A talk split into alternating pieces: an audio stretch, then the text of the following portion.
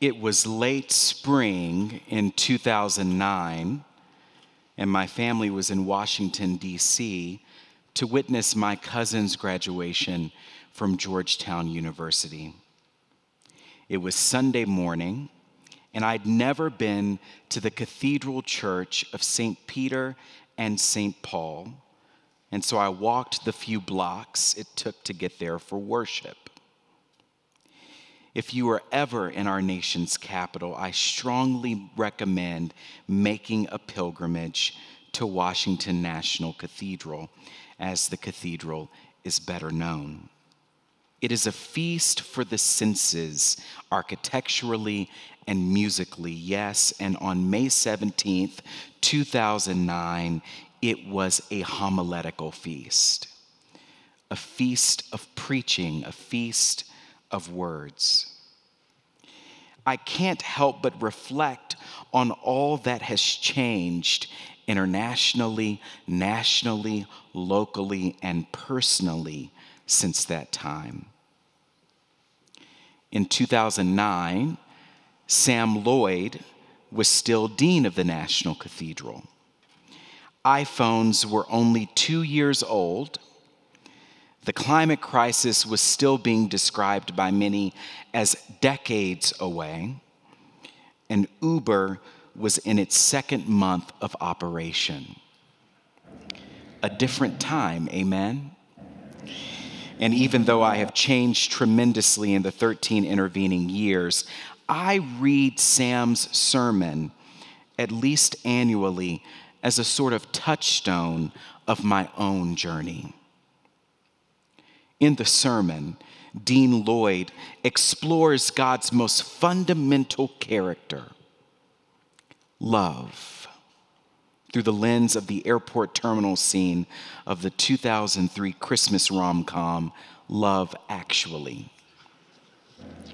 One of the characters narrates the scene by saying that whenever he gets gloomy about the state of the world, he thinks about the arrivals terminal at Heathrow Airport and the uncomplicated delight you see on the faces of friends and family as they find each other and reconnect. Then he goes on to say that all the known parting messages by people who died on 9 11 were messages of love. And at the end, the film closes with another scene of airport greetings. Sam then takes and makes a connection that I'll never forget. The gospel readings we hear from John in the great 50 days of Easter, called the farewell discourse by scholars, are Jesus' final words to his disciples and by extension us before his death, resurrection, and ascension his final important words before his cosmic flight departs, if you will. Jesus distills for the apostles the nugget at the heart of life with God love.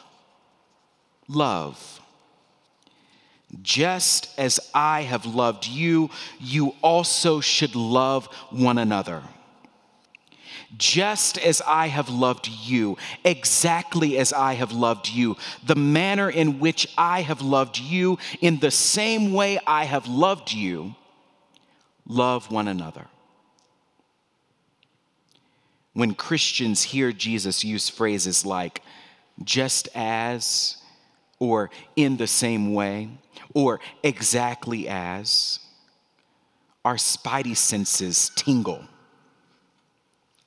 what specifically is Jesus referring to when he says, just as?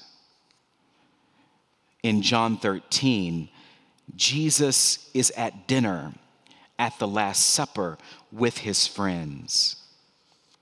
Then he gets up from dinner, takes off his outer robe, ties a towel around himself, pours water into a basin, and begins to wash the disciples' feet and to wipe them with the towel that was tied around him.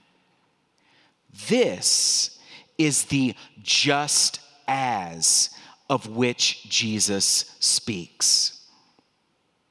It is not the newest book. It is not the newest program. It is not the newest trend. It is not the newest QVC deal. No, it is the new but very ancient commandment love one another just as I have loved you, just as I have knelt at your feet and washed them. Jesus, like any person conscious of their impending death, is sharing his heart's most urgent message before it is too late. One of the challenges of this public health crisis is that it makes outward and visible the inward, invisible reality that life is fragile and finite,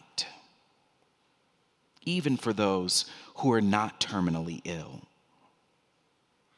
Jesus, knowing the forces of death were conspiring against him, kneels, wraps a towel around his waist, and begins washing and wiping the feet of his small circle of disciples. Instead of offering another parable or a new teaching, Jesus lives his greatest parable by practicing deep incarnation with those he loves.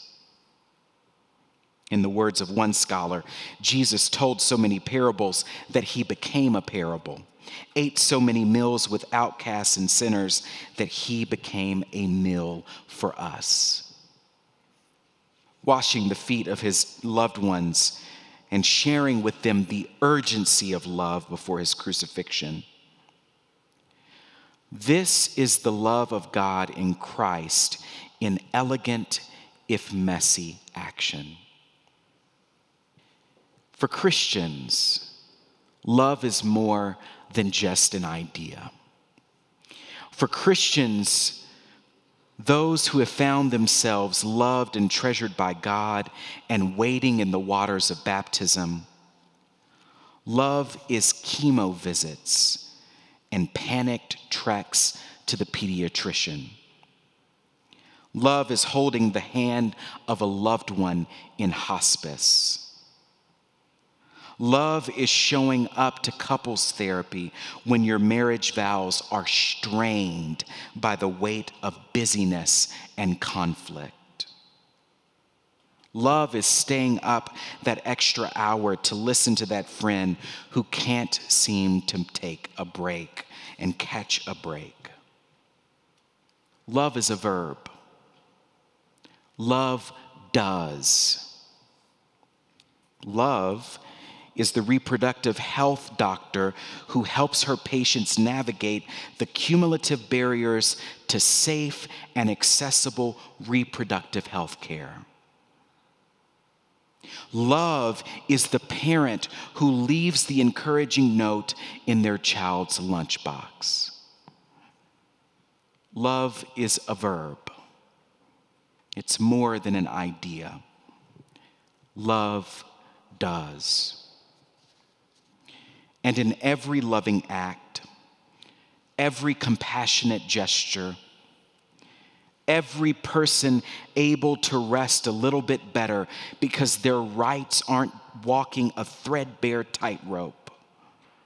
Jesus is present, cupping ever gingerly our heels, saying, Give me the other one. Amen.